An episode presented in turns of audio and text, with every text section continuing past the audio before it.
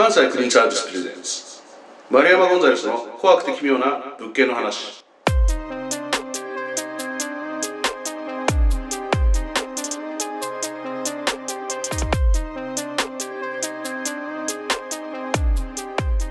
ジャーナリストの丸山ゴンザレスです。この番組では事故物件やゴミ屋敷など特殊な現場でお掃除をする企業関西クリーンサービス全面協力のもとその清掃現場で起きた怖いお話をお届けする番組です。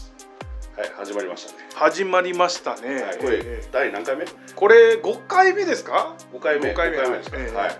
5回目の割にはなんか、はいあのーえなんとなくですけど、はい。ちょっとこう慣れすぎてませんか？なここなれてきた感出てます？こなれてきた感出てます。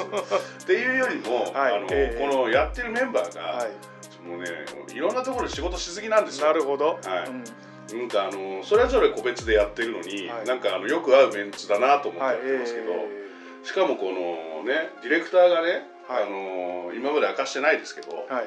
あのうちのところのスタッフ。ああゴンザレスさんのスタッフのそうですね、はい。ええ天の声たまに1回ぐらい登場してみる。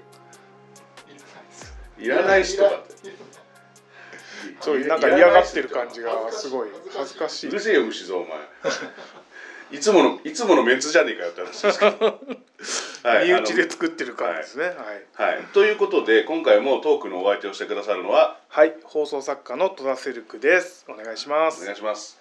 えー、と僕と戸田さんの番組で、はい。ディレクターが虫蔵っていうはい、え。であのカンクリさんー全面協力、はい。え完全身内じゃねえか ちょホームビデオ感とかね強いですね。まあ確かにそれありますね、うんうん。はいまあ、一応ね前回までは虫蔵君完全に影を消してたんですけど、はい。今回ちょっとぐらい存在感出したい。なるほど、は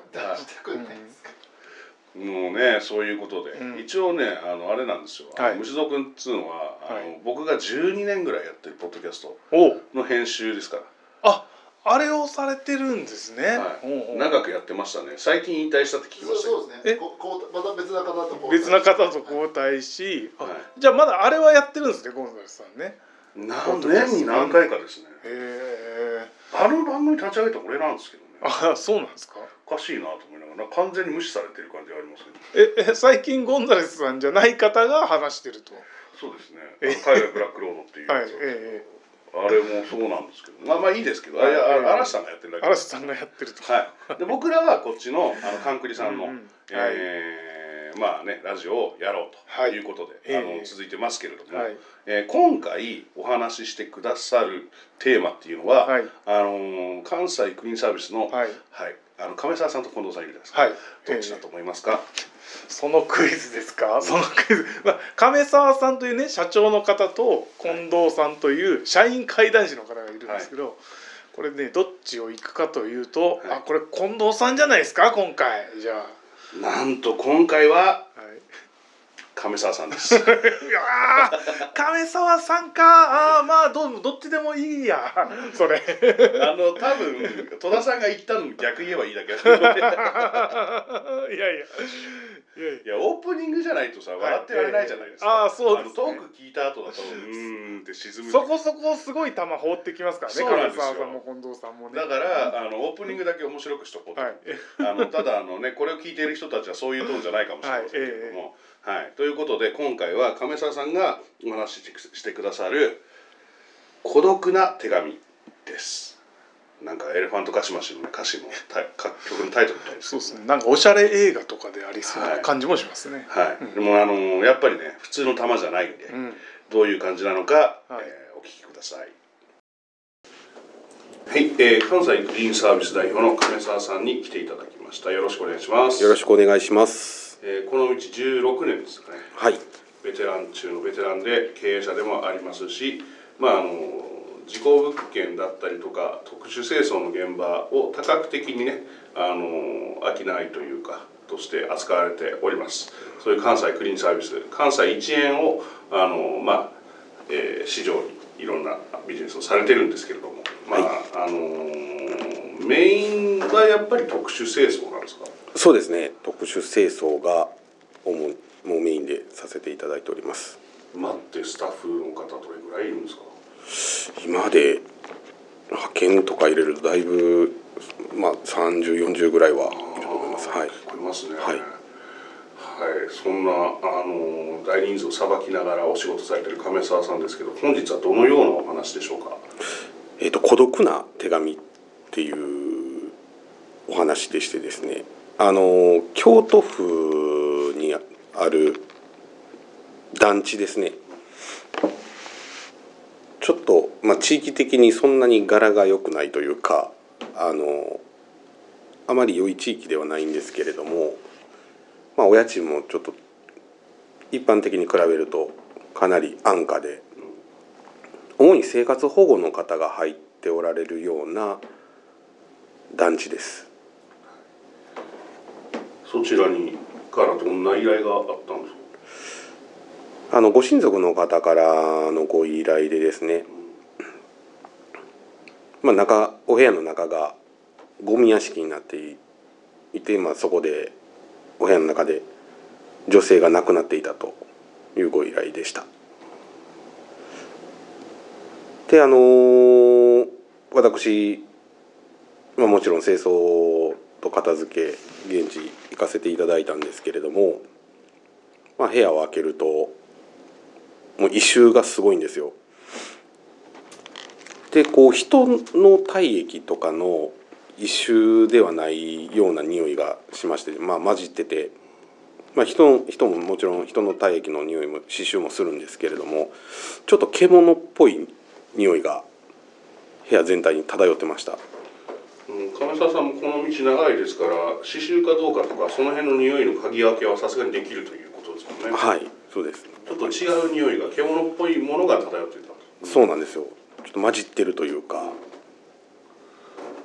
それの時って、そういう違う匂いがする時って入る前にこれちょっと違ういつもと違う現場かもなぐらいな予感っていうのはあるものなんですか？あありますね。はい。もう視覚的にもゴミ屋敷だったのでこれゴミの匂いが混じってこの匂いになっているのかなっていうのも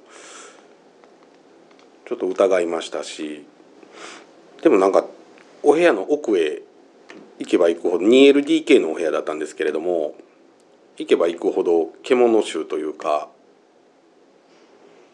ちょっと人の体液の匂いじゃない人の刺繍じゃないなっていうような匂いが充満していてですね。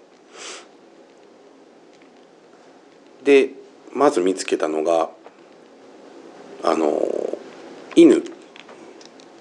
ワンちゃんですね。ワンちゃんが亡くなった後ゲージの中で。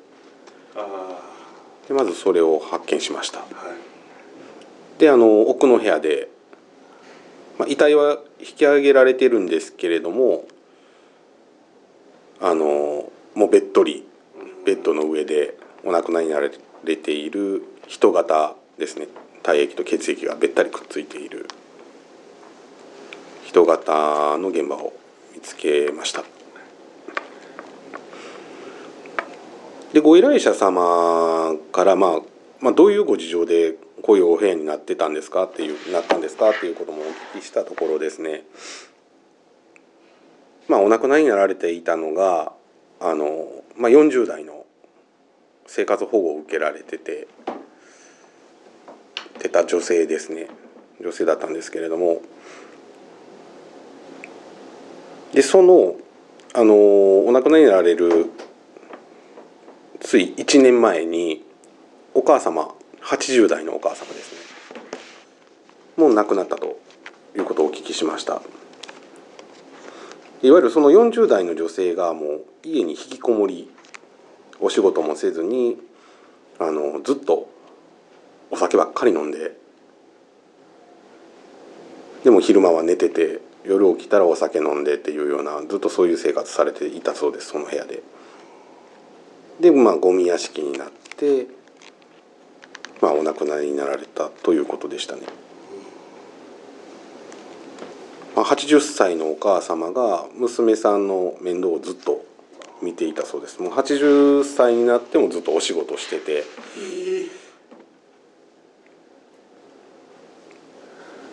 なかなかしんどいお話ですね。はい。であのまあお母様との会まあ遺品整理ししていると、まあ、いろんなその個人がどんな生活されていたかとかどんな食べ物を食べていたかとかもやっぱり分かっちゃうんですけれどもメモ用紙がたくさん出てきたんですね。でお母様と対面で会話するというよりも一緒に住まれていたはずなんですけれどもお手紙でずっとやり取りしていたそうですごいこう久しぶりに焼き飯作りましたよとかお母様に対してですね娘さんが。でお母様が「美味しかったよありがとう」とか、まあ、そういう普段の日常の会話であったり、まあ、お母さんとの喧嘩ですね。手紙でやり取り全部してるんですよ。もう死ぬって言いませんとか。なんか自自傷行為とかもしょっちゅうされていたそうで娘さん。でお母さんに対しても、まあ、暴力ですね。振るっていたそうで。もうお母さんを傷つけるようなことをしませんとか、まあ、自分が死ぬとか言いませんとか、まあ、謝罪のお手紙ですね、まあ、そういうのもたくさん出てきました。結構こういう大人の引きこもりですね。引きこもりで、まあ、お母様が亡くなったショックで、まあ、あの後を追うようにその娘さんもお亡くなりになられたそうなんですけれども僕らの現場ってこういう8050問題、まあ、80歳の親が親御さんがまあ50歳の娘さん息子さんをまだ養っている面倒を見ているっていう現場がすごい多いんですね。あそうなんですね。8割の50問題っていうんですねこれをはい。これはでも今後も増えそうじゃないですか。あの増えると思います。よくニュースとかでもね見かけますけれどもこう介護疲れってよくあると思うんですけれども、まあ、介護疲れの場合はこうパートナーとかご夫婦が、ね、あの介護を疲れて、まあ、人を殺してしまったりとかパートナーを殺してしまったりっていう話はよく見聞きしますけれども。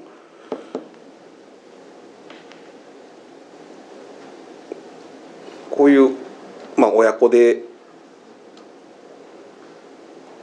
まあ、娘さん息子さんの面倒を見てしんどくなって、まあ、これに殺人してしまったりとかそういうのも今後増えてくるのかなとかも思ったりしますね。そういう現場先ほどおっしゃってたようにこう生活の痕跡からどんな暮らしをしてたのかっていうのがなんとなく想像ついちゃうじゃないですか。はいでそこにこう具体的な言葉がこうこその現場で垣間見えたわけじゃないですか。はいどどうなんですか？見た時そのたたまらないくなるんですか？心的にはこうそしてもう心もしんどくなります。一気にしんどくなりますね。現場。顔というかその生きてる時を知らないけどどういうやり取りがあったのかがめちゃくちゃよくわかるわけじゃないですか。はい。それってやっぱりこう作業をしてる側にもダメージ食らいますよね。そうですね。そうこの完全にこう孤独な孤独な孤独なこの娘さんがお母さんとコミュニケーションでやってた手紙なんてもう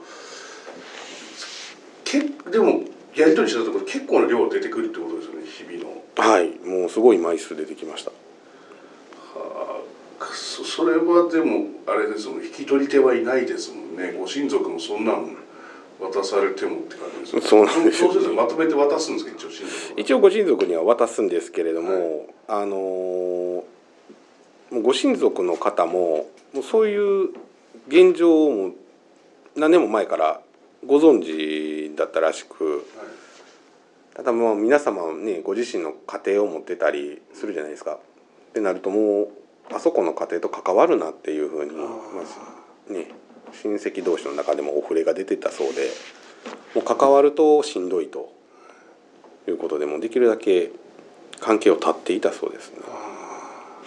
じゃあまあその手紙渡されても親戚は親戚で困るしというそうですね。あのそういう例えばゴミ屋敷とかあのそういう特殊清掃の現場とかでそのご親族の方に渡すものと渡さないものの選別っていうのは何か基準があったりするんですか？基本的にあの重要書類ですね、まあ、やっぱりお部屋の中で突然死されているケースが多いのであのそれこそ本当に現金が何千万出てくる時もありますしまあ保険証券とか株券とかも、まあ、そういうものを明らかこれ捨てたらまずいだろうなお金に変わるだろうなとかっていうものはもう基本的にお渡しするようにしています。今回みたいなそのなんていうかな、ね、念がこもってるというかその気持ちがあるようなものそういうものもお渡しするんですか、そうですね一応渡しますね。念のために箱にもまとめて取っておいてたまに時々遺書とかも出てくる時もあるので、はい。あのそういうものは全部お渡しするんですけれども。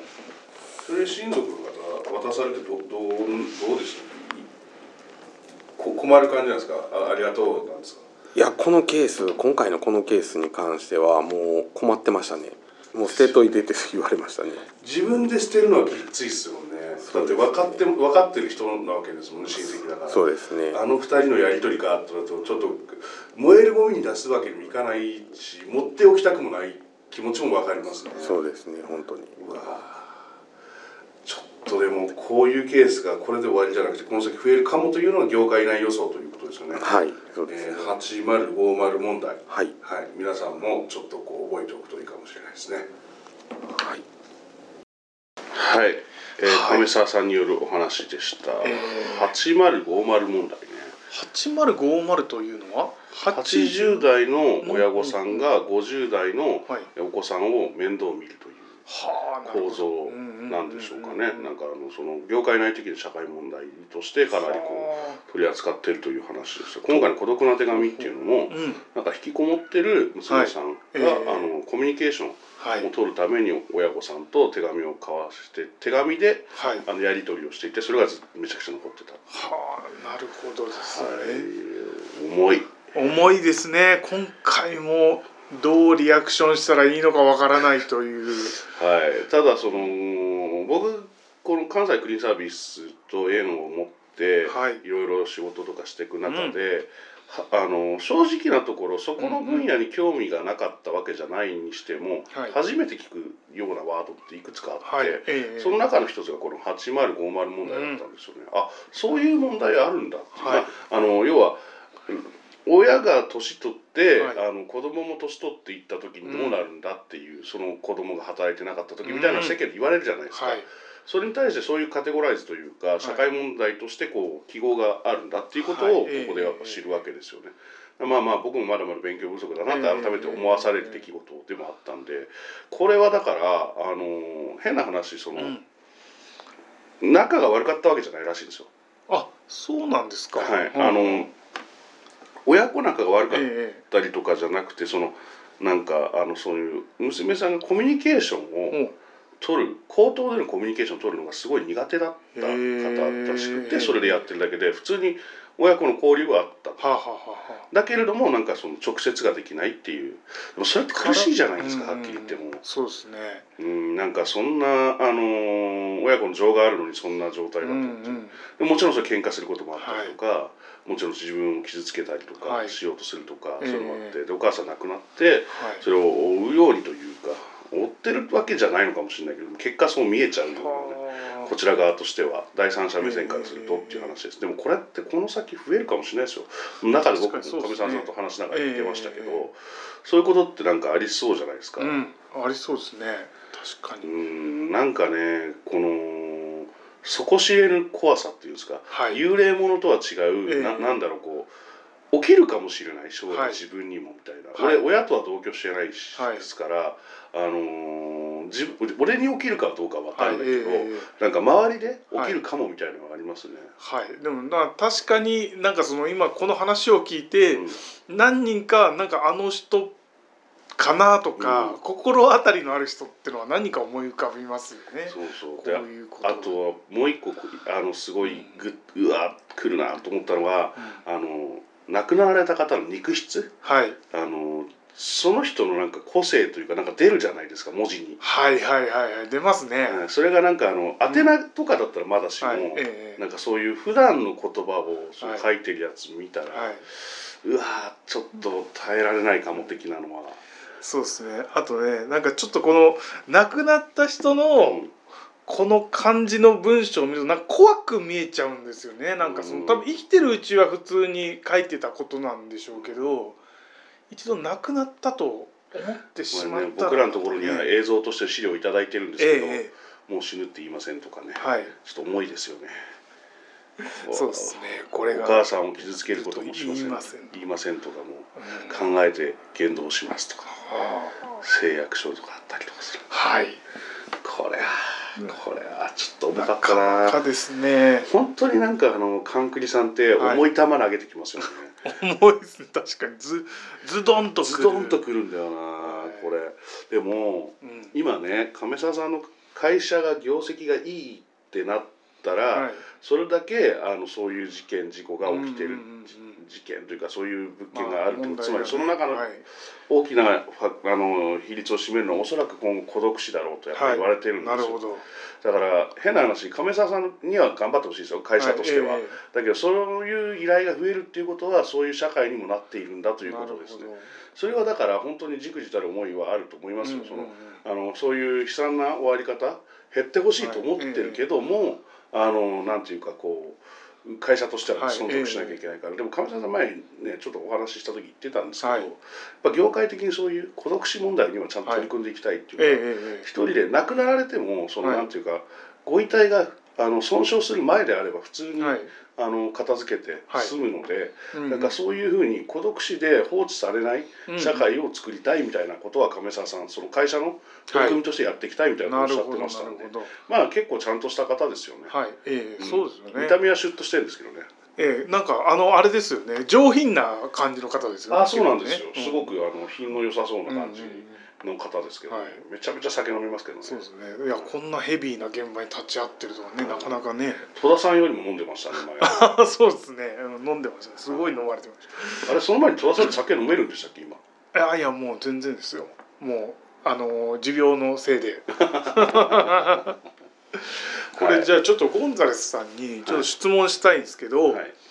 お部屋に入った時にその人とは違う刺繍がしたとうん。なんかそれが獣っぽいものだったって言うんですけど、うんまあそもそも僕はあの刺繍を嗅いだことないのであそれがその人のものであるか獣のものであるかとかも全然わかんないわけですよ。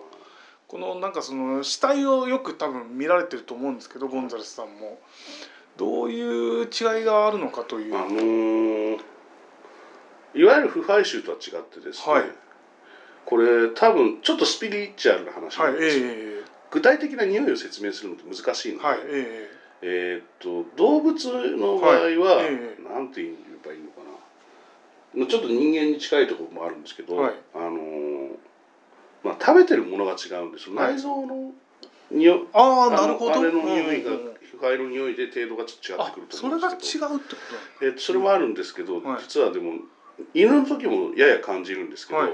人間のうん。刺繍の時って、うん。なんかね嗅いじゃいけない匂いうんうんえずいちゃうんですよ思わず。あうんの臭いとかじゃなくてうん鼻孔にその匂いが届いた瞬間うってなるんですよ。なんかね多分ね同じ生き物としての、ん同じカテゴリーにいる生き物としての拒否反応みたいなのだから超臭いとかじゃなくてうんうん。ダメな匂いが来たって感じなんですよ、はい。臭いは臭いですよ。はい。臭い腐敗まあもちろんその腐腐ってるから腐敗臭っていうわけじゃないですか、うんうんうんそれに近い匂いなんだけどそのタブーな匂いっていうかそれを感じる、はいで犬からもそれを感じることはあります。あのそういうの。うんうんうん。これどんだけ死体の匂い嗅いでるんですかいや嗅いでますけど確かに、そういう感じです。はい。えー、と拒否反応のある匂いですね、まあ、ただ臭いっていうんじゃなくて、なんかうんうん純粋に臭い方向じゃないんですよね。もっと刺さってくる感じっていうか、へえまあ、どうしても嗅ぎたいんだとちょっとこのあと手配しますけどいかがですか？どうどう手配できるんですか？いやいやそれはまあ僕にもいろいろルートがありますから。なるほど。専門職としてのそえ。れはえありますよ、あのちゃんとしたあの今またね放送上ではね言えないですけどこういうルートがありますから。